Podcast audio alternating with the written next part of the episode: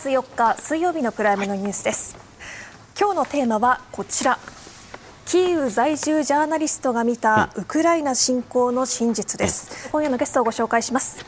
ウクライナの首都キーウ在住の日本人ジャーナリスト古川英二さんです。よろしくお願いします。こんばんは。古川さんプライムニュース初登場ということで簡単にプロフィールご紹介します。日本経済新聞社でモスクワ特派員国際部編集員などを務められた後2021年に同社を退社されました。フリーのジャーナリストとなり同じ年の12月からウクライナの首都キーウにウクライナ人の奥様と移住されています。ロシアによるウクライナ侵攻を身をもって体験されました。今は一時帰国中ということで今日お越しいただいています、はい、そこで今日はこちら。今年8月にご自身の体験と取材に基づき出版されましたウクライナダイアリー不屈の民の記録のエピソードも含めて伺っていきます。今日はよろしくお願いいたします。そしてもう一方ご紹介します。神戸学院大学教授でウクライナ研究会会長の岡部義彦さんです。よろしくお願いいたします。よろしくお願いします。ロシアによるウクライナ侵攻が長期にわたる中で今、国民はどんな思いで暮らしているのか伺っていきます今夜ご出演いただいています。古川さんはこちら。地図を見ていきます。侵攻が始まってから 1, か1年7ヶ月の間でキーウを拠点に虐殺があったとされるブチャそしてロシアから激しい攻撃にさらされたハルキウ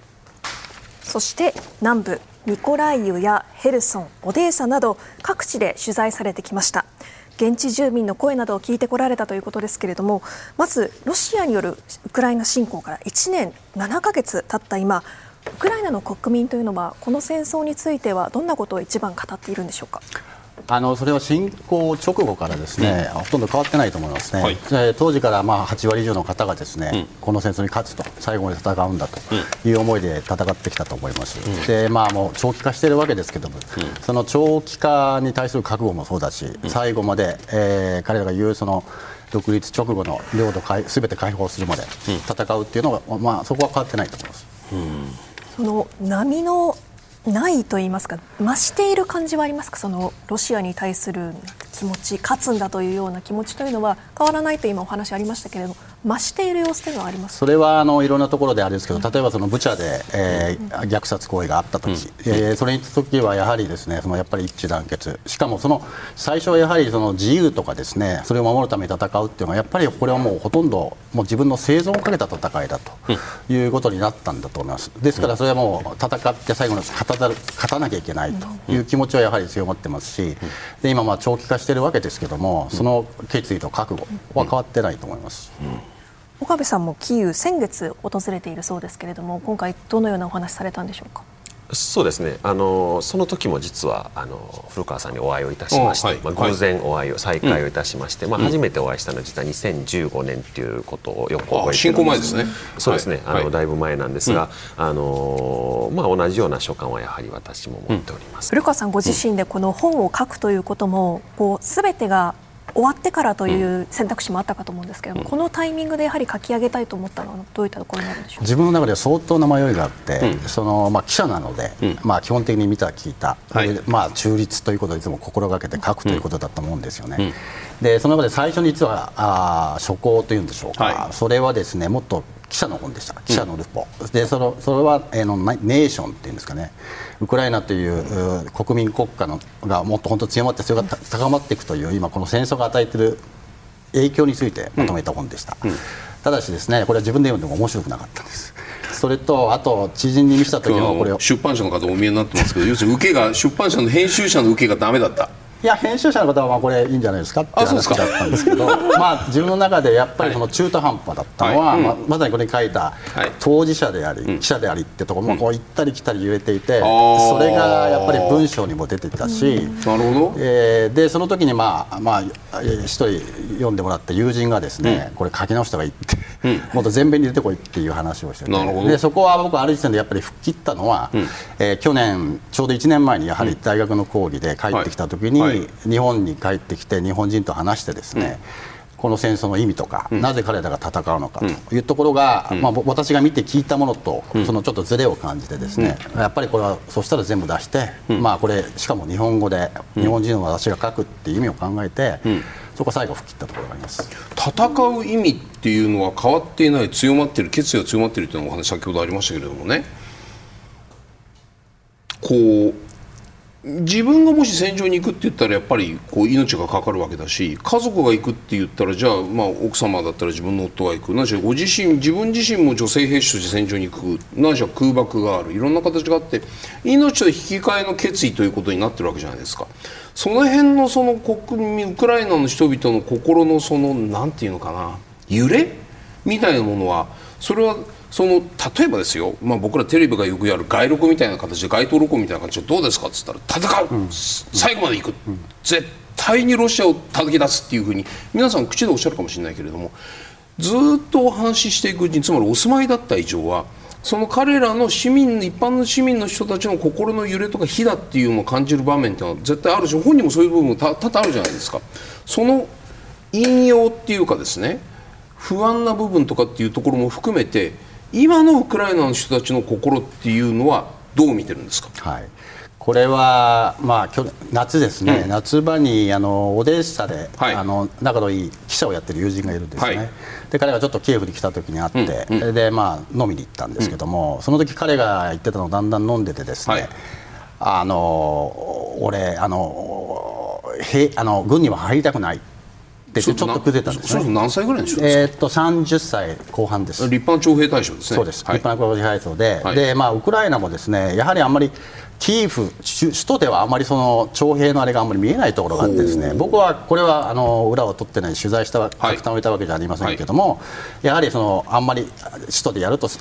動揺が広がったりというところがあるのかなと思って、うん、そうするとやっぱりそれは噂レベルでも地方とか小さな村でやってるんじゃないかと言われていて、はい、で彼は実際オデーサという南部の町にいて、実際に友人が町を歩いてて、徴兵というか、あのまあ、あの軍の方に言われて、はい、で実際そのまま入ってしまう、はい、でそれは自分にいつかいつ来るかもわからない、うん、私は、うん、あウクライナに戦おうと思っていると、はい、ただし軍に行って前線に行くというのは私には多分無理だし、うん、やっぱり怖いし、行きたくないんだと、そういう思いを口にする人がいました、それとあと前線に行ってた兵士もですね、やはりその、まあ、彼は僕はあの初期の段階で知り合って、最初はねあの彼はあの南部の、えー、もう本当に激戦地でやっていて、その時彼とはあの奥さんを通じてあのあのビデオ電話で話したんですね、はい、で喋ってる時にやっぱり爆音と銃撃の音がどんどん聞こえてきて、うん、でたまにこうパッて途切れたり、うん、で僕はもう気が気じゃなくて大丈夫かな大丈夫かなっていうね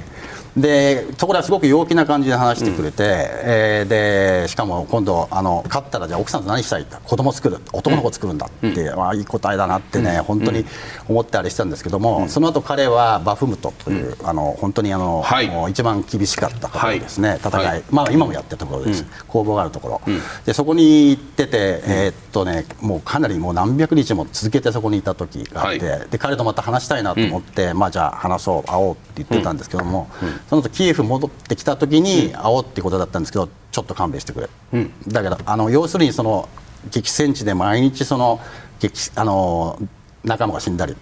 空爆を受けたりっていう緊張の中からキエフ帰ってきた時にやっぱりその精神的にもっときつくなってしまったと。つまりその PSDA っていうかですね、そのトラウマがあってちょっともう耐えられない状況ではい、でやっぱり奥さんからメールが来て、うん、ちょっとそっとしておいてあげてくれと、うん、今はそういう状況にないけどいつかまたカナダで話せるわっていう話があったりですね、うん、ででそれはやっぱりあとはあの前線に行ってない人、はい、これは男性は特にそうなんですけれども、あのまあ、初めて会った方も喋ってると、はい、僕は実は志願しようとしたんだけど断られたんだと。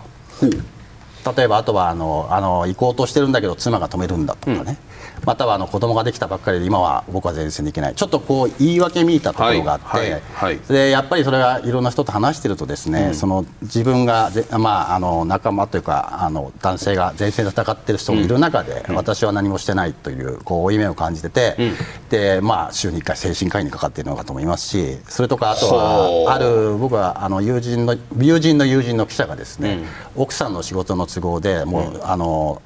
侵攻が始まる前にヨーロッパに退避したんですね、はい、で当時はまだそんな大きなことにならないだろうと、はい、ちょっと旅行気分で行ったら一気に始まって、うん、えー、でそのヨーロッパの都市が大丈夫かと家族に電話かけて、うん、で彼はやっぱりそこで何があったかというと、うん、自分が国外で一人で安全なところにいるということに対して罪悪感を感じて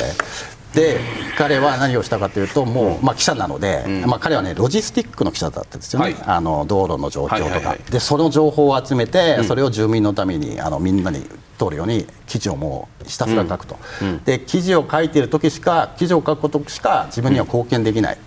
だからそれが精神安定剤だっていう話をずっとして暗やかなので話してましたけども、でやっぱりその家族を出す出さない。もう一人ですねあのちょうど1周年ぐらいの時に、えー、20歳、えー、21歳の学生が亡くなったんですよね、はい、で僕は彼を直接知らないんですけども、うん、彼の友達で私の友達に誘われて、はい、彼の追悼式みたいな時行って、はい、21歳でうん、でお父さんとお母さんもいらっしゃって、うん、でその時あのお父さんと話す時があってですね、で私は同じぐらいの年代の子供がいるので彼はウクライナ人なので,、で僕は本音でですね、僕は彼がもしね戦争に行きたいっていうか、国を守るんだと言っても、行かせるかどうか僕は分からない。し、僕はおそらく止めるっていう話をした時に、彼が言ったのはそれも分かるんだけど決意を決めて国を守るといった子供をね、私が止めて負い目を負わせるわけにはいかないって言ったんですね。でその時に奥さんが私にちょっと話してくれたのは、うん、そのお父さんも2014年にロシアの侵攻が始まった時、はい、クリミア、はい、クリミアとドンバス地方ですね、うん。はい、その時に自分は純粋行かなかったということをずっとこうやっぱり負い目というか罪悪感みたいなのを持って暮らしてたと、うん、だからその子供についてもあの決意を固めたのでそれを止めることはできなかったと言って、実はこの奥その息子とお父さんは、その戦争のその侵攻直後に2人で領土防衛隊に入って前線に行ったんです。で息子さんだけ亡くなってしまった。でこの追悼式の数日後にはそのお父さんはまた前線に戻ってきました。だからやっぱりその抱えているものそのはみんな本当にねあの私があのちょっと取材して話しただけじゃわからないこともあるし、でこの本はですねどちらかというとその、前向きに戦っている姿を描いてますけども、はいはい、その統計ではウクライナ人の、えー、8割はですね、うん。うん、あの自分の家族や知人、はい、えー、知り合いとかをですね、うんえー、亡くしたりまたは、うん、あの怪我したりということに遭っているっていうのがありますけども、まあ、私は本当にまだあの自分の家族も友達も、取材で知り合った方も、そういう目に遭ってないんですけども、まあ、その痛みは本当に、あの計り知れないなという感じます。岡部さん今の話その言ってない人の負い目？なんかそういうものをお感じになったりする場面ってありますか？これは確かに、まあ、おっしゃる通りで、はい、あのその現地でもそうでしょうし、うん、あるいはその今もお話が出ましたけど国外にいる人たちでやっぱり罪悪感を感じるっていう意見も聞くことはあるし、うん、まあ、そんなことは感じなくてもいいんじゃないかと我々は思いますけども、うん、やっぱりそれはどうしてもこの特にあの災害の時とかもそういうことは起こるとはいうもののまあ、生き残った人とそうでない人ですね、でも一方でこれやはり戦争なので、やっぱりこう戦ってる人とそうじゃない人っていうのが、あのやっぱりメンタリティーが違っておたそれぞれ悩むっていうのはやっぱり起こりりうるんだろうなと。これが戦争の現実だなと思いますね、行かなかった方の負い目というのはなんとなくわかるんですけれどもこう戦地に赴いている人からそうしたそういった方はどう見えているのかっていうのはどうでしょう、うん、まあ、これはあの今はやっぱりこう戦争が続いている状態で、まあ、はい、ちょっと悪い言い方をするとアドレナリンが出てるような状態なんですけど、もちろんちょっと冷静に戻った時はもしかするとちょっと不公平感みたいなのも出てくるかもしれませんね、うん、ちょうどあの私はあの先月行った時にあの西部のかなりあの地方の町に、まあ、人口8万人ぐらいの町に行った時、はい、ちょうどあの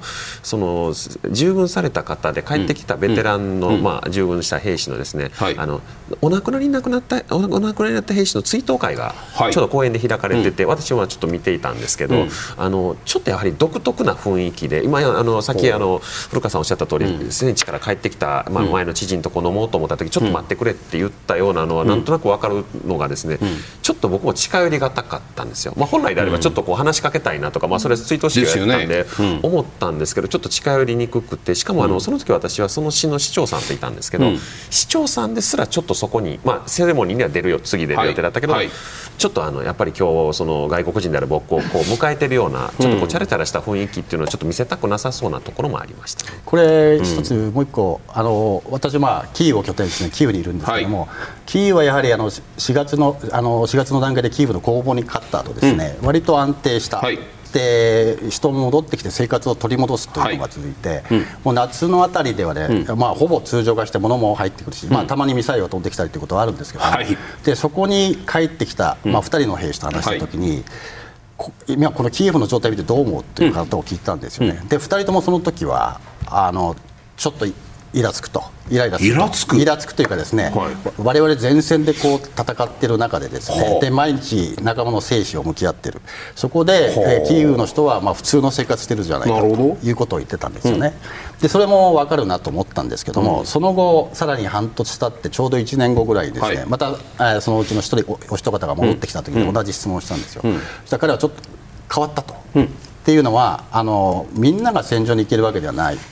っていうのはあるし、はい、でしかも我々はキーウに戻ることができてそこにはある程度普通の生活があると、うん、でこれは本当に今救いに感じるったんですよね。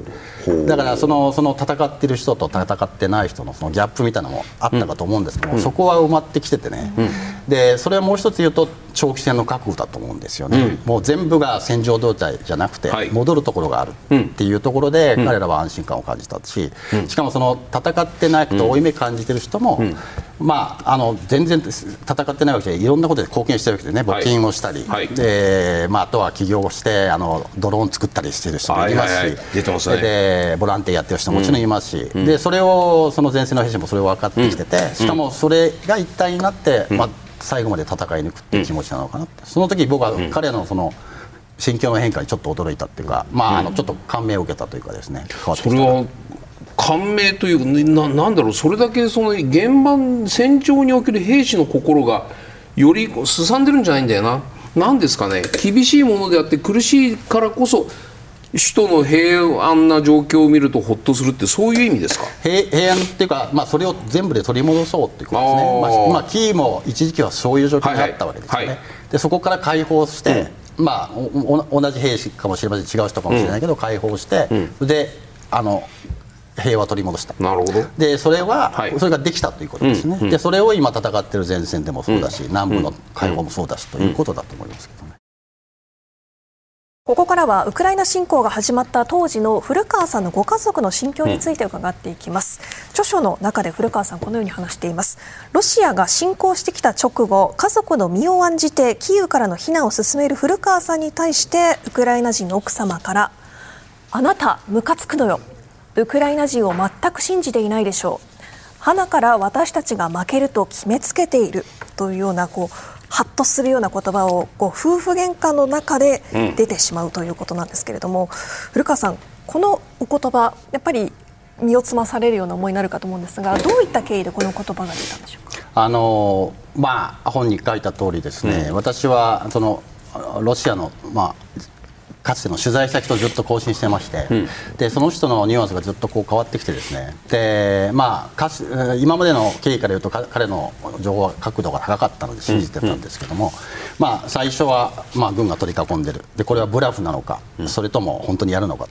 でその後は今回やりそうだってなってじゃあどこまでやるんだと。南部のドンバスだけかと。それとももっと広げるのか首都はどうなんだっていう話になった時にで彼から2週間前侵攻2週間前ぐらいにおそらくキーウだと。キーウインだったらもう逃げろというふうに言われたわけですね、うん、でその頃から私は家族に対して、うん、もうちょっと一回何もなかったらそれでいいじゃないかと。ちょっと一回動こうという話をしてたんですけど、まあ、聞き入れられなかった、でそれは妻もそうですし彼女のお母さんもそうですし、彼女の妹夫婦もそうでした、でで実際に侵攻が始まった時にですね、私は俺言った通りじゃないかっていうね、感じだったんですけども、でその時に彼女が言ったのがまさにこの言葉なんですけど、最初からあなたずっとねあの負けるって決めつけて、まあ、それはでも真実で、うん、私はもう時間の問題だと、うん、あの本当にロシアがやってきた場合は時間の問題でキーウ落ちてしまうんじゃないかというふうに考えてましたので、うん、まあ、それはおそらく私だけじゃなくて西側もみんなそういうふうにトライしたところがあると思うんですよね、でアメリカはその時もゲリラ戦を支援みたいなことまで想定しているっていうのがありましたけど。はい、はい、この奥様のそうしたなんていうウクライナ国民を信じるような気持ちというのは、うん、こう侵攻前から薄々感じるものはあったのか？やっぱり何かスイッチが入ったようあのスイッチというかですね、うん、そのまあ、それで後からこの時私は妻に対してもすごい腹が立ったんです あまりに無責任じゃないか、で私は記者なので、おそらく僕は自分で一人で仕事したら残ったと思います。ただし、それは身軽だしね、で何かあれば記者仲間と逃げればいいと思うけども、まあ、家族といて、してお母さんもいてね、これじゃ本当にもうどこどこも逃げられないなっていう、そこで恐怖ででさらに、えー、かつて取材してたのでロシアの占領下で何が起こられるかと、うん、おそらく残虐チェチェンとかですね、はい、あったのでそれはそういう地獄絵図が待ってると、うん、これそれは本当に恐怖でたまらなかったですよね、うん、でそういう中で一つあるのはですね後から後から気づいたことですけど、はい。妻とかこの本読んでいただくと分かるんですけど結局、パニックってて、バタバタしてるの私だけなんですよ。でお母さんもそうだし、うん、でまあ、僕はその時はこの人たち全く現実見てないっていう印象だったんですけども、うん。はい、彼らは彼らで感じてるものがあったんですけども、うん、それは貯めててですね、うん、で妻も最終的にはあの自分の会社がバスを出してリビウに出るという段階になって、はい、あなたの分と妹夫婦の分と子供たちをね、分取ったから行きましょう、そこで決断したわけですね、で過去を振り返ればウクライナって本当に常に侵略されているし、虐殺もあったし、で独立後もですね経済危機があって政治危機があったっていうそういう苦難を繰り返しているので。だからそういうところにタフさ慣れてるタフさっていうんですかね、うん、それがあるんだなというのは後で。これは僕当時は本当にもうそんなこと考えられませんでしたけど、うん、後になって感じましたね。でこれはもう一つ言うと、うん。僕は常にこれからどうなると思ってるんだと。ロシアが来たらどうなるっていう話をするんですけど、うん、あのウクライナ人はあんまりこれからどうなるって本当にしないんですよ。しないってしないっていうのはですねこれからどうかわからないじゃないかと。わからないんだけどそれところがその何かが起きた時にですね反応する。でなんかそこで妻の場合だとフックがあって残るって言ってたのがですね、うん、そのバスが出る。しかも妹の子供とかどうなるかわからないっていう中で判断して動きましょう、うん。うん、だからそこまでこれからどうなるこれからってあんまりシミュレーションとかしてない感じですよね。なんですか？それ楽観なんですか？楽観というかまあやはりその何度も危機を迎えている中でそういうタフな。でもう一つ言うと、うん、この戦争は2014年から続いているので、はい、その間ずっとそういうニュースを見てきてるし、うん、でそれはあのウクライナの戦争記者と議論したことあるんですけど、はい、みんな現実見てないんじゃないかって話をした時に、うん、まあ、それはみんなもううんざりしてるしね、戦い戦争にうんざりしてるし現実見たくないっていう心理状況もあるんだけども。あのそれはで彼はもうでも今回はないと思うって言って言ってましたけどね、だからそれは慣れ。であともう一つ言うと妻のエピソードで言うと、日本に彼女と暮らしている時に、はい、彼女が預金している銀行が潰れたんですよね。でそ知った時にね淡々としてるんですよね、うん、で僕はなんでこんな淡々としてるんだろうと思うと、うん。うん、まあ、これは想定というか、まあ、かつてもそういうことはあったし、まあ、あの1998年のあの中華危機経済危機の時は本当に何も失っちゃったしっていう、はい、だからそういう聞き慣れ困難慣れみたいなものもあってそれがもう最後のところまで。でそこで中でその生き残りとか戦いとかっていう判断がすごくフレキシブルに置かれてるような気がしますけど。実際でも例えば奥様とかあの義理のお母様とかだとじゃあ武器を持って戦う覚悟とかそういうことではないですよね。あのそこは一回感情的になった時に、はい、あの感情的なやり取りを妻とした時ですね、はい、つまりあのその取材先からあと2週間ぐらいしかないぞ逃げろと言って、うん、彼女を、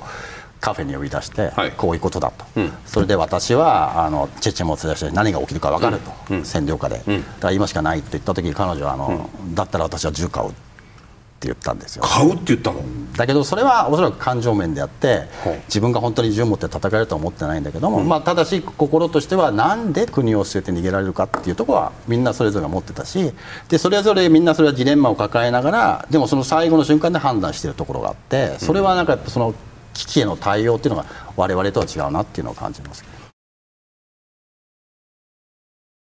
ここからはブチャの虐殺をウクライナの国民はどのように受け止めたのか伺っていきます。キーウ近郊の東あの上の部分この北部ですね、ブチャという町があります。ここでロシア軍が撤退すると虐殺行為が行われていたということが明らかになったんです。でウクライナ政府によりますとロシア軍というのは侵攻開始直後からこのブチャ一帯をおよそ1か月の間占領していたとします。うんその際に子ども37人を含む1400人以上の民間人が殺害されたということを、あのしています、うん、まあ、これに対してロシア側はもちろんあのウクライナの自作自演と否定しているんですけれども、うん、古川さん、実際行かれてこう現地でその様子ご覧になっていると思いますけれども私があのブチャ入ったのちょっと遅れてですね、うん、まあでも4月の第1週に入りました、はい、でまあもう遺体はもう収容されててですね、うん、まああのあの時転がってるあの、横たわってる遺体がすごくあの衝撃を与えましたけどそれはなったんですけども、やはり通りにはあの炎上した戦車があって、あと兵士のちょっとちぎれた足が転がっていたり。それとあと住民の話をいろいろ聞きました、はい、でやっぱりそこではやっぱりその拷問が行われたりし、うん、行われていたし、うん、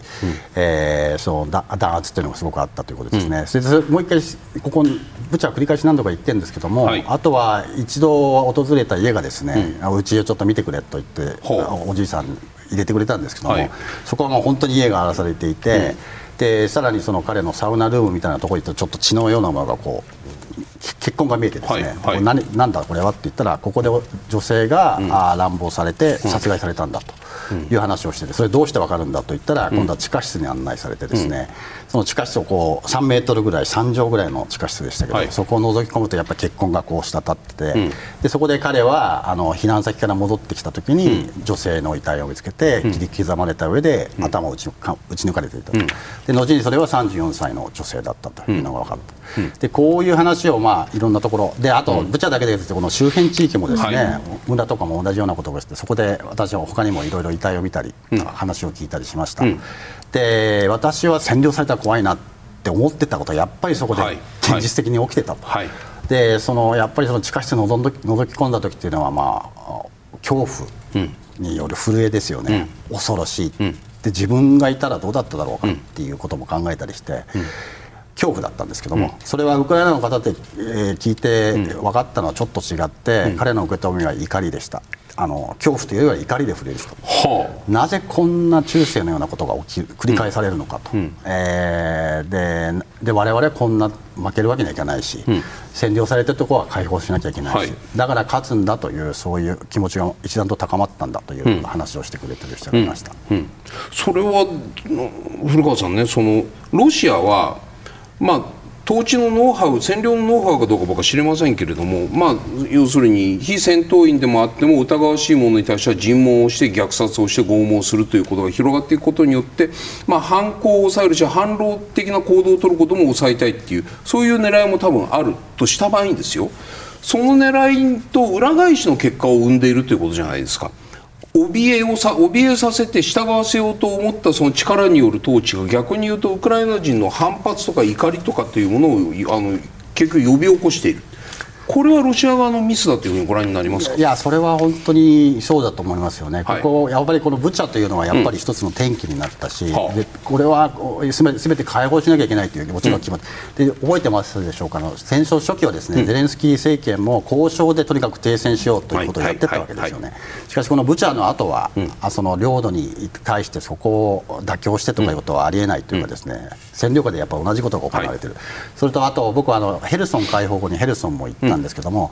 あそこで行われたこともまさにですね、うん、その特にそのあれを併合する9月去年の9月の前後に、はい。はい、その拉致とか、うん、あ拷問とかっていうのが繰り返されていてですね、うん、でそれはさらにやっぱりあの解放しな解放されたい解放しなくてはいけないって強まったし、はい、さらにその実際にその拷問された人に話を聞いたときに、まあ、ひどい26歳の女性だったんですけど、はい、彼女はそこででもそこに残ってボランティア活動して、絶対今ここが解放されたかといって喜んでられない他にもあるじゃないかと。で彼女のお母さんはやっぱりまだ、えー、占領下にある村に住んでるんですね、あのヘルソン州で。はい。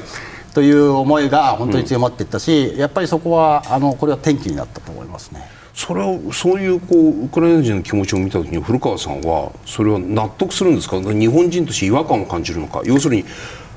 怯えが来たけれどもウクライナ人は怒りだってこういうお話ですよね。多分日本人全体が今どういう日本人だったらどうなるのかなって僕は分かんないですけれどもなってみないと。いや。こんな野郎絶対俺戦っている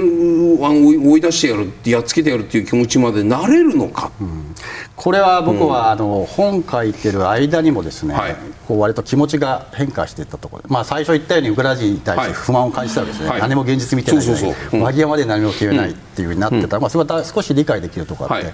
僕はこのヘルソン行った時も、地下室の拷問室行った時に感じたのがやっぱり怒りだった、はい、怒りじゃすみません。恐怖だった恐怖ですよ、ね、恐ろしいって、このもう地下室本当拷問のイメージそのものですよ、冷たくて暗くてカビが生えてて、でその後に、その後というかこの前後にやっぱりヘルソンってその後も解放された後もロシア軍があのミサイルで砲撃しまくってて、でやっと解放された人を狙って撃ってたんですよね。でそれを僕見た時にですね、感じたのは怒りです。これは何だと、これは何だと、戦略じゃないですよね、一度解放されたところでその軍の拠点やってたわけじゃなくて、一般の市民狙ってるわけですよ、ね、でマーケットがやられて何十人も死んだりしてるわけですよ、ね。はい、でこれはロシアを受け入れなかったことに対する報復なのか、うん、何なのか。うん。この時に僕は初めて怒りを感じました。その怒りの矛先というのは、やっぱりプーチン大統領なのか、うん、あるいはその、まあ、ロシア兵ないしはそのロシア国民に対してなのか、うん、皆さん、どこへ向かっての怒りだったあのこれは、まあ、いろんな意見があってプーチンの戦争という人もいますし、うん、でやっぱりそのロシア国民いっぱいにも責任があるというのがあって、はいウクライナ人はやっぱりそのロシアっていうものに対してですねあのもっと広いプーチンだけじゃないと思ってますよね、うん、でそれはなぜかというと帝政ロシア時代のこともあるし、はい、ソ連時代のこともあるし、うん、でソ連時代は割とこう一緒になってやってたところがあってね、うん、あの必ずしもそのあのロシア人に対してってことはなかったわけですけども、今回の戦争でやっぱり一番大きいのはここはロシア系の人もいっぱいいるわけですよね、はい、でプーチンはそもそもそのロシア系の住民を守るために解放するためにって始めたんですけども、実際に攻撃されたところを見るとあのああのははあのハルキフもそうですし、はい、マリオポリもそうですし、はい、ロシア系が多いところが、ね、街が破壊されてはい、でこの人たちはそのロシア系の人もロシアに家族がいるんだけど、うん、やっぱりそこも断絶状態になっているところがあって、うん。うん、でまさに戦うっていうのがあって、でやっぱりそのロシア人はやはりその、まあ、プロパガンダのあれもあるんでしょうけども。はいあのその歴史的権威も含めてロシア一般に対して、うん、まあこれ憎しみって言ったらちょっと、うん、言葉はちょっと違うかと思うんですけども、うん、まあ出てけ解放しろ、ではでしかもこのロシア人とウクライナ人は一緒だとプーチンは言うわけですよね、はい、でその上でロシアとあのウクライナという国は存在しないと、うん、民と国を否定されたわけで。でそれに対する社会で、まあ、我々とあなたたちは違いますと。それはロシア系の福祉とも含めて、ウクライナ人という意識が今回すごく高まって、うん、そのネーションというのが出来上がったんだなという、はいはい、でそのネーションとして、まあ、ウクライナ人とロシア人は違うという、うん、それとやっぱりその、まあ、出てけというね。古川さん決して値を上げないウクライナ人の強さを語る上でキーワードとしてこちら水平社会というキーワードを出しています、うん、この水平社会というのはどういう社会なんでしょうか？あのまあ、僕は侵攻前は、本当にみんなバラバラでカオスで、はい、あまり考えている風でもないし、あやばいなと、これことが起きたらパニックだと思ってたわけですけども、うん、一旦この危機になった時にですね、あのガッと団結して、で一つ特徴というのはねそれぞれが、できることパン屋の人はですね、パンを焼いて前線の兵士に届ける、うん、であとボランティアをやってる人はボランティアやって誰かを助ける、うん、それとかあと戦争の初期の段階だとヘルメットもなくて、はい。えー、防弾チョッキ。もないっていう志願兵がいたりしたんですよ、はい、その人に向けてそれを調達して届ける、うん、でそういう試みを、まあ、個人がそれぞれするんですよね、でそれがこれ割とみんなつながっていくようなところがあって、それはまあ SNS 通じとかとかですね、いろいろあって、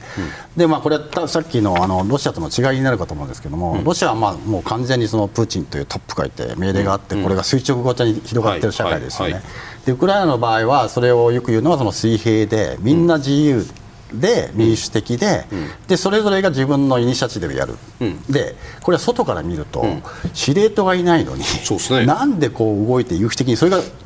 特にそのはまっていったわけですよね、あの防衛という意味でね、はい、でこれ一番最初に僕感じたのはあのハッカーはい、ハッカーというかあのサイバー防衛の時に、でこれも最初にあのこれを呼びかけたのは、うん、IT 会社に勤める人で、はい、みんなでサイバー我々は銃持てないけど、うん、あの防衛に参加できると、はい、えー、サイバースペースをみんなで守りましょうと言ったら、うん、まあ、これボランティアでいろんな IT スペシャリストがですね参加して、でこれはあのウクライナ国防省の IT 軍の中に参加するんではなくて、まあ、大半の人はそれぞれ自分ができることをやる、でそれはあのサイバースペースの防衛でもそうですですけども、はい、相手の攻撃もそうだし、あとはスパイ活動で情報を盗む、でこれはそれぞれ自分の人が得意分野でやっていくんですよね。で実際にそのハッカーの人にも会いましたけど、まあ、すごく20代の若者で、ここ借り上げてね結構、あのまあ、ヒッピー風っていうんじゃないけど、あのちょっとそれっぽい人だなと思ってハッカーかなと思ったんですけど、まあ、彼もやっぱりその自分、まあ、そもそも誰かに従っているのに嫌だと。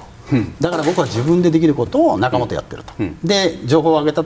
手に入れたら国交省に入れると、うん、まあ、そういう形で司令塔があって垂直的にじゃなくてみんながそれぞれ同じ同列の立場でやってる社会、うんでそしてそれぞれが得意分野でできることをする、うん、それがまあ今回防衛で最近あのサイバー防衛でまあウクライナに学ぼうみたいなのありますけど、はいはい、これ僕は日本では絶対ありえないんだっていうか、はい、こんな外から見ると本当バラバラでどうつながってるかわからないようなあれで、うん、まあ日本はどちらかというと指導が垂直型ですよね、だからそれはそれが水星社会だなと僕は理解してます。岡部さん、今の社会分析、いかがですか、まあ、クルコフさんというですね、はい、まあ、これあの、ロシア語で書くウクライナ人作家と呼ばれる、日本でも翻訳何冊も出て、はい、まあ、あの古川さん、お知り合いらしいんですけど、はい、その人の言葉を古川さん引用してて、全体主義のロシア人に比べて、ウクライナ人は自由で、個人主義、自分が信じるもののために死を恐れない、それはなぜかというと、自由を守るためだなるほど。でさっきのその確かにそのサイバー防衛の話ってなかなか面白くて、うん、あの日本だったらこうどうしてもなんか、まあ、言い方悪いですけど、こうお上がこうすべてコントロールするようなシステムをイメージするんですけど。そうですよね。でもそれがこうあの市民社会がわっと参加して、はい、それがなぜなのかっていうと、うん、その国を守るっていうよりこれ自由を守るためだっていうことなんですよ、はい、だからこの目的がそもそもちょっと違うっていう。でロシアはどっちかっていうとやっぱりこう全体主義のような好むところがあって、うん。うん、これはあの実はあのロシアのテレビなんかの番組でよく言われてるんですけどウクライナはこう、はい、あの政治家の対立が激しくて政情が不安だと、はい、それに比べたらロシアっていうのはすごく整然としてるじゃないかと、でもこれあの前あのウクライナ人の政治家と話した時に全然自由ってないのでそれができてるっていうことなので、これ全く発想が違うっていうことになりますそれをと尊んでいる。そね、そのために命も捨てるっていうのがウクライナだっていうこういう、まあ、まとめちゃうとそういう話になっちゃうんですけどそれで皆さん納得してるんですか？ウクライナ人の皆さんいやそれはやはりこの、ね、あのロシアのような社会っていうのがやはりいいのかどうかっていう、まあ、あの市民生活は普通で、はい、まあ、言ったら、はい、経済的安定を得た代わりに、はい、あの監視社会であって政治の自由もないような、まあ、投票するところも一つみたいな社会がいいのかどうか、うん、それを良しとしないというところあると思います。ジャーナリストとしていらっしゃる古川さん、はい、ゼレンスキー政権もこの取材されているんですけれども、うん、中でも注目されているのが、まあ、フェドロフデジタル変革省です、うん、このゼレンスキー大統領の記者会見2回現場に参加され、うん、直接質問されているわけなんですけれどもこのフェドロフデジタル変革省にもこのインタビューを行っているということです。で彼はですね32歳という若さでありながら副首相でもあります。軍事侵攻開始2日後にイーロン・マスク氏このスペース X を率いていて、スターリンクを提供しているイーロン・マスク氏に対して、うん、SNS を通じて提供を求めたということで知られています。うん。まずこのゼレンスキー大統領について、まあ、彼も45歳です、うん、でこうもともと政治畑ではないところからの大統領どのようにこの国民というのはゼレンスキー大統領を見ているんでしょうか？あのこれは私の印象も含めてですけれども、はい、えー、2019年に彼は圧勝して、うん、えー、大統領になります、しかもコメディアン出身、うん、でそこにはやはり、まあ、汚職の問題とか、いろいろこう改革をやろうとしたけど、うまくいってなかった中で、ですね、はい、でロシアとも紛争が続いている中で、うん、全く新しい人を選ぼう、うん、そしたら何か変えられるかもしれないという希望を移してた、それと、まあ、彼はあのコメディ役者で、はい、あの1階の高校教師から大統領に上り詰めるですねテレビ番組で人気を博して、うん、まあ、そのイメージと自分を重ねてプロモートしたところもあります、はい、で私は最初の印象2019年とかですねあった時の、うん、あったというかあの講演見たりしたんです、うん、講演に行ったりしたんですけども、はい、その印象は僕はポピュリストだなと思ったんですよね、で言葉は軽いし、でそれは戦争直前もそうで、まずキエフが狙われるってことは想定しなくて、まあ、有名な国民向けのスピーチで、はい、皆さん慌てないでください、えー、っと復活祭にはみんなでお祝いしましょう、うん、その後みんなでバーベキューしましょうねみたいな話をしてて、僕はそれ見てもうだめだなこれと思ったんですよね、少なくとも国民にそのリスクを伝えるべきじゃないかと思ったし、はい。はい、だから私は信用してなかったし、うん、まとめられるとも思わなかったし、うん、ところがこの彼は戦後ですねあの侵攻始まった後に、まあ、残るという決断逃げてない、うん、ここで戦うぞと、で僕はこれ見た時は率直に感じたのはあ、まあ、彼はまあ命狙われてたわけで、家族家族の支援もあったわけで、はい、これは素直にあすごいなと。残ったというのは予想外だったし、ただし僕はこれはどこまで続くかなという感じだったんですよね。ただしゼレンスキーはあの前後でやっぱり表情、または言葉、すべてが変わりましたよね。でこれは僕はいろんな人と議論するんですけど、まあ、彼は役者なのでうまいんだっていう人もいるんですけども、まあ、もう一つの見方は、まあ、彼はそもそも政治家じゃない、はい、だからあのそのまあ、選挙勝った後のその内政で汚職改革なんたらっていうのは、うんまあ、政治的な取引があったり、廃炉の部分があったり、だからそれは彼はできなかったと、ただし今回は侵略であって白黒はっきりしてるから、だから彼はウクライナ人の一人として国民を守るという決断ができてやってるんだろうと、うん、それともう一つはあのこれはね2度目の僕はその1回目の記者会見の時それ聞きたかったんですよね。個人的な決断をね、はい、ところがなんかそれはこれちょっとあの単独会見取っとこうと思って、うん、別の質問しちゃったんですけど、うん、2度目の記者会見1年後の会見の時に彼はこういう言葉を言ってて、うん、えー、家族との関わりについて、僕はあの子供たちに尊敬されたいんだ。っていう話をしたんですよね、まあ、要するにこの1年で何が家族と変わりましたかって言った時に、あの家族とはなかなか会えないんだっていう思いと、それと僕は子供たちに僕のことを尊敬してもらいたいんだ、うん、だからそういうこともあってそういう思いもあって彼は踏みとどまったしそれはもうウクライナ人大統領としてもそうだし、個人としてもそうですよね、だからそこはすごく変わったなというところがあります、うん、ただしもう一点言いたいのは今非常にあの問題になっているのはすごく汚職の話がですね、はい、いろいろ出てきてるんですよね、はい、でこれはやっぱりウクライナ汚職ひどいじゃないかと、うん、まあそれは確かにそうで戦後についても汚職は続いてたわけですね、はい、でこれについては記者が割と自主規制していて、でなぜかというとあんまり汚職ひどいっていうとこれはロシアに塩を送って、ロシアがほら見ろということになってしまう、でそこで記者が抑えたところがあるんですけども、それは今年に入って1月ぐらいからですね、そのえー、政府調達の水増し疑惑とかいろんなものをそれはある記者がですね、はい、報道してからそこからあの市民社会が動き出した、うん、僕はこれは市民社会がもう一回起動し始めた。政権の監視、はい、でこれはやらなきゃいけないと言ってゼレンスキーに圧力をかけてる、うん、でママとですね、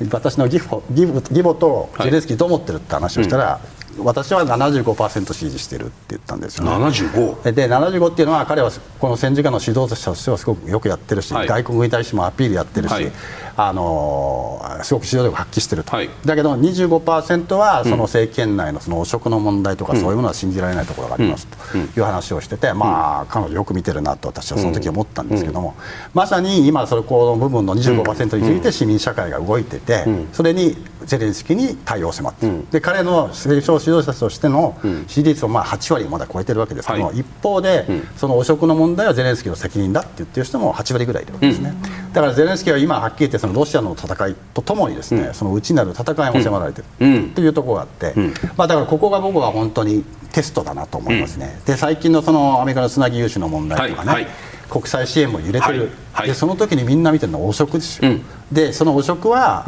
ロシアだけじゃなくて、うん、アメリカの共和党のそういうあの支援反対派の材料にされるわけです、はい、だからそこはきっちりと汚職との戦いを見せなきゃいけない、ということはゼレンスキーについては言えると思います。岡部さんね、今のその内なる内なる戦いとそのロシアとの戦い。これがゼレンスキーを政治家としてどのように成長させているかというお話だったと思うんですけどどんなふうにご覧になってますか？あの戦争が始まる前はよくあの、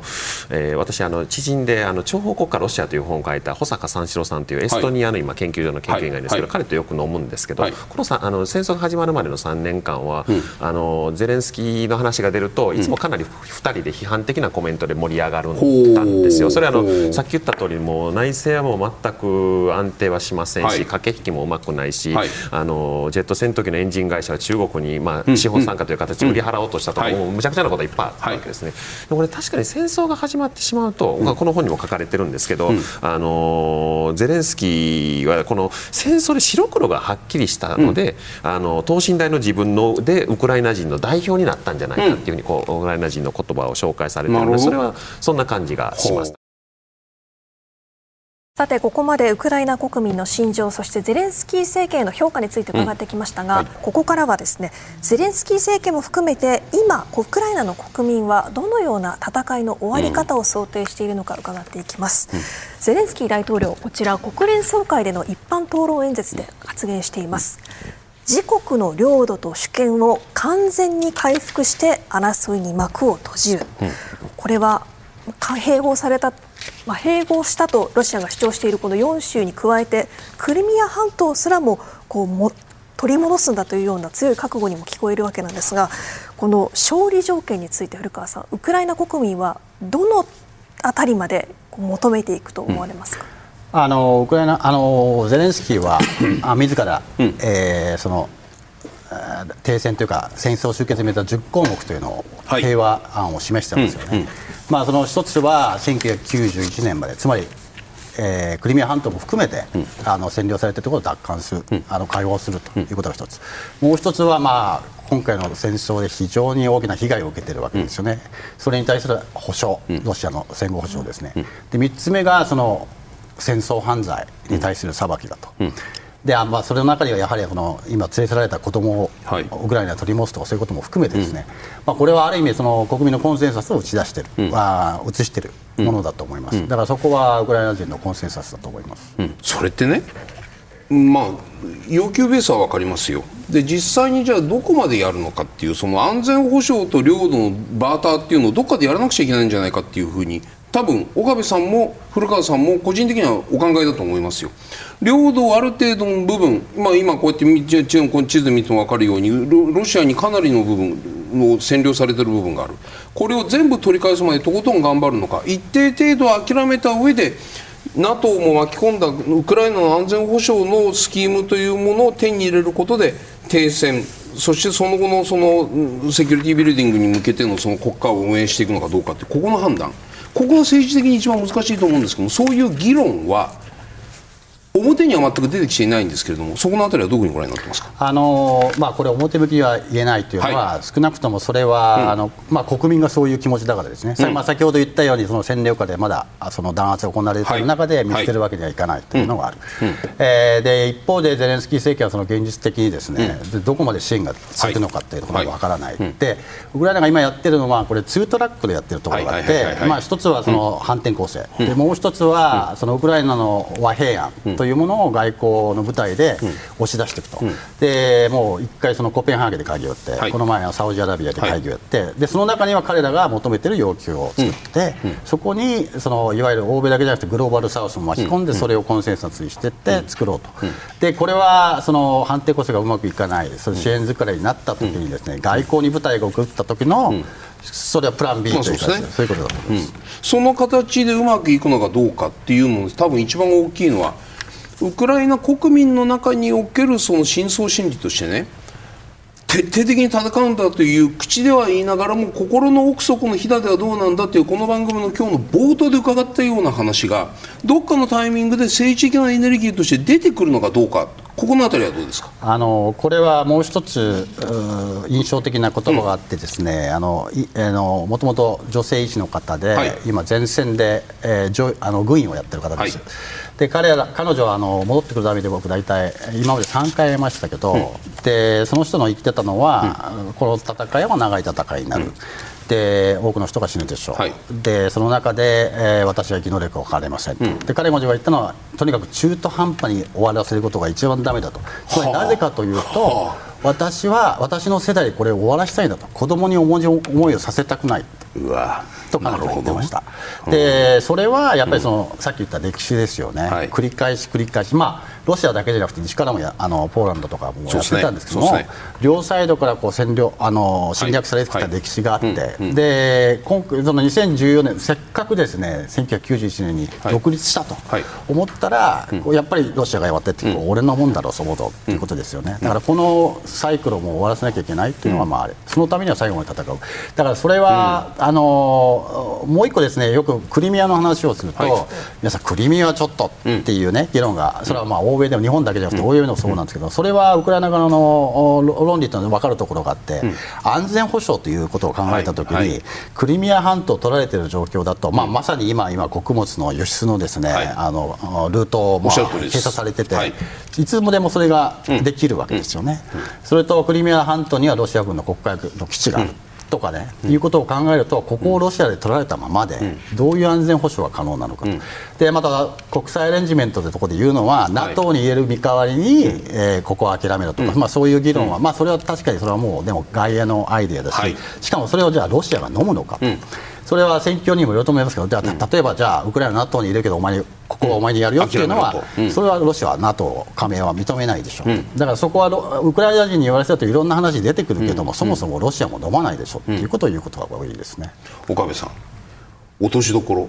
まだ早いですよ。早いけれどもでもどっかで領土的な情報をしなくてはいけないのではないかというふうにずっと僕なんか見ながら戦況を毎日見てるんですけれども岡部さんどんなふうな決着点をご覧になり想定想定されますか？まずあの戦争が始まる前の先、ゼレンスキー政権の評価ってちょっと話が出たんですけど、はい、まあ一言でもし言えと言われたら、僕は機械主義だったと思うんですよ、うん、オポチュニストですね、まあ有利な条件の方があれば、はい、だからさっきのあのなんか儲かりそうだったら中国にエンジンの会社を売りそうになるとか、そんな感じの空母だって売ったじゃないですか。いやまあゼレンスキー政権のもちろん前なんですけど、まあゼレンスキー政権はちょっと特にその機械主義っていうのはかなり強かったと私は感じてたんですね、でもさっきのあの戦争が始まって白黒がついたから、あのまあ、一つの方向に向かって進んでいるというのもこれも間違いがない、だからガラッとこう政権の性質あるいは政策っていうのは変わったんだと思うんですよ。でそんな中でね、まだ私もこれよくあのこの番組でも言ってきた通り、まあ、比較的楽観的っていうか、まあ、楽観的なんですよ。それで実はあのこの古川さんの本の中でもそれがですね、あのウクライナ人の記者とのあのと議論になって、その時その記者さんなんて言ったかというと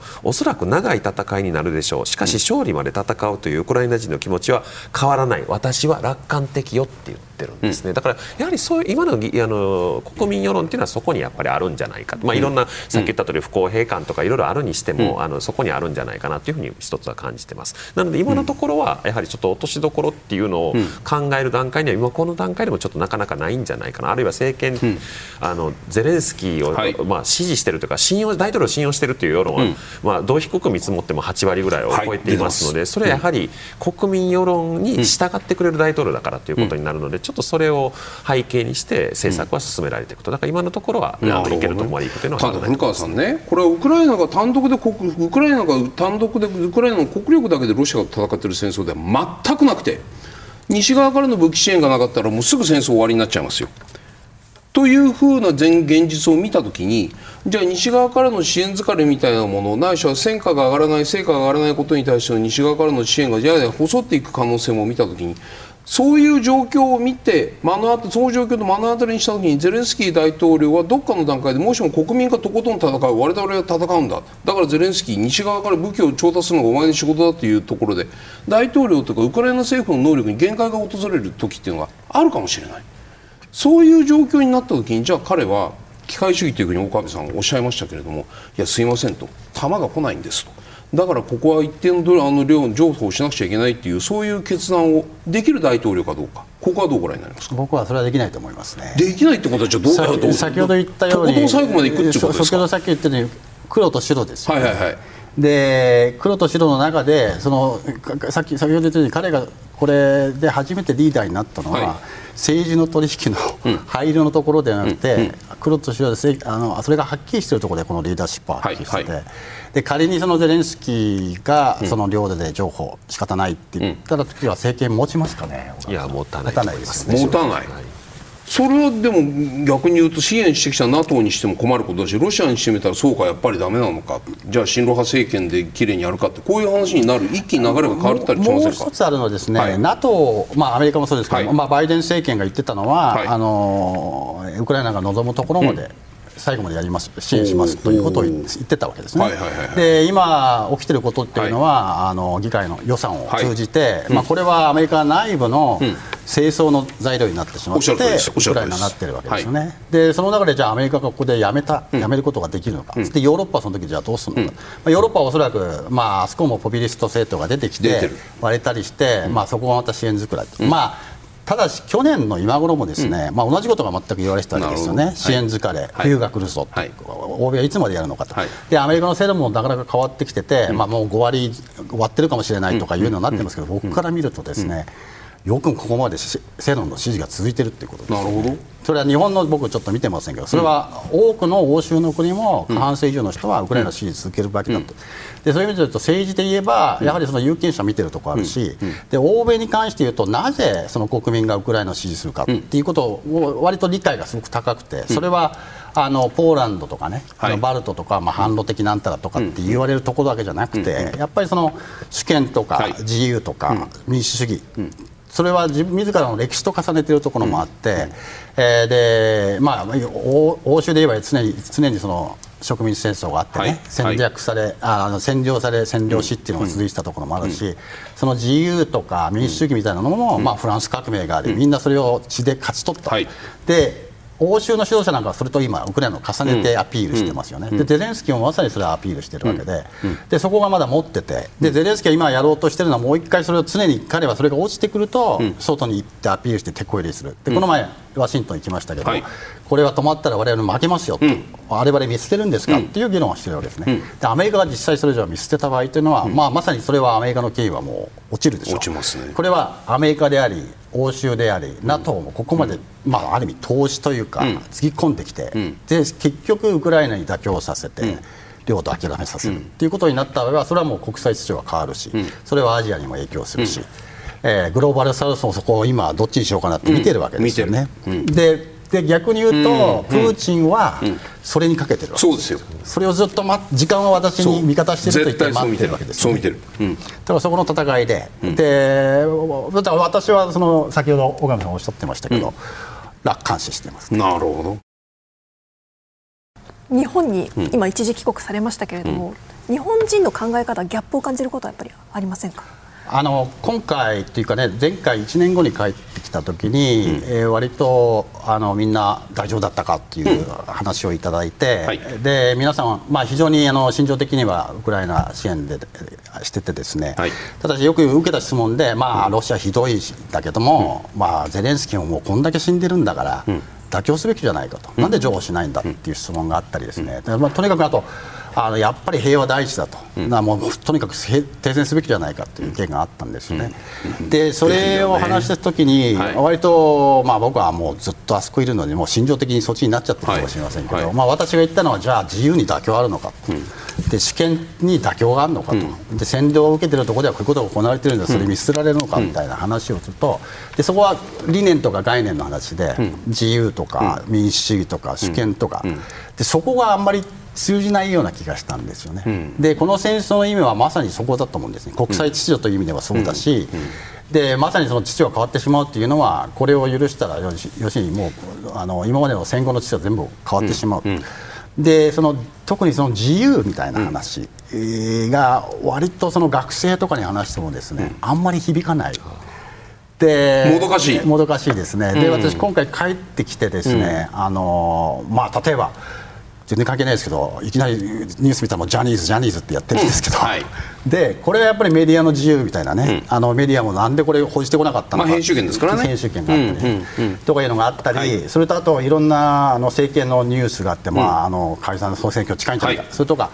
あの経済政策ですね、うん、特にね、これ補助します、あれしますと、はい、まあ、ポピュリス的なことをやってて、うん、でも一方で、うん、あの財政赤字ひどくてね、で金利も上げられないような状況になってて、でこれに対して、その例えばデモがあってもおかしくない、はい。うん、だけど日本はデモ起きない。ないですね。でそれそういう自分の権利とか主張に対するその動きがない、うん、でそれは私がまあ日本でずっと記者やった時もそうなんですけども、あのその市民市民あの市民としてのね、うん、まあ、その権利、自由と、うん、それと義務っていうのがあるわけで、うん、そこの自由とか権利とかいう意識がすごく薄くて、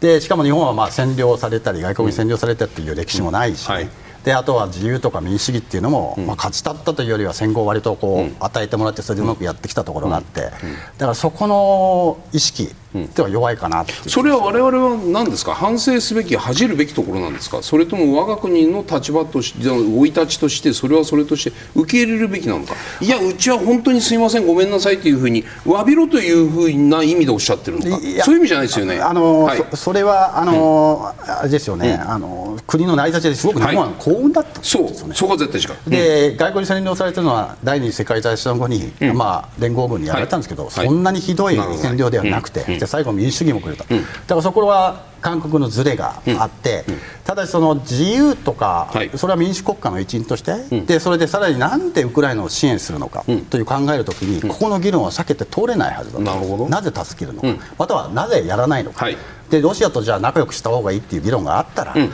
そこは根本的なその理念とかね、うん、基本価値のところに行かなきゃいけないのに、うん、なんとなく、アメリカも支援してってウクライナかわいそうだし、ロシアひどいしっていうので僕は流れてる気がするんですね、それはこの戦争侵略が始まったのは2014年からです、そこから今回の全面侵攻までの8年間、日本はじゃあロシアに対して何したかというと、割と振動外交やってたはい、でもその間も侵略はあったし、ロシアで人権侵害があったし、毒殺未遂事件があったし、でこれを、総括しないでね、それでも振動外交やってたこの時期を総括しないで、今、ロシアひどい、それは感情論だけで動いてるわけで、それは対ロ政策も含めて、僕はどっちがあれだとは言いません、ただし、そこは基本理念と、えー、それでどういうベースベースを考える。でだから総括がまずないじゃないですか、うん、常に、うん、それは親ロ外交あの対ロ外交だけじゃなくて、うん、アベノミクスもそうだし、す、べ、てがそうです、だから僕は日本帰って感じるのは、ここ抜け落ちててね、何ができるのか。それではウクライナ国民から今学ぶべきものと題してご提言をいただきます。では古川さんお願いします。はい、えー、これウクライナ語で恐縮ですけどこれ非常に非常にの言葉でスミレビスティ勇気という言葉です。でウクライナはですねこの勇気というのを自分のブランドにして、うん、つまり自由とかそういう価値を守るために大国と戦う勇気、うん、立ち向かっている勇気をみんなに学んでほしいということを言ってます、うん。はい、それをしました岡部さんお願いします。はい、これあの不屈とさせていただいて、これはまさにあの古川さんの本の、えー、副題の不屈の民の記録ということで、うん、まあもちろんこの戦争に対してウクライナがあの戦っているということもありますけど、諦めずに自由を守るっていう、うん、まあそれに我々は学ぶことが多いんじゃないかなと思います、はい、お二人ともありがとうございました。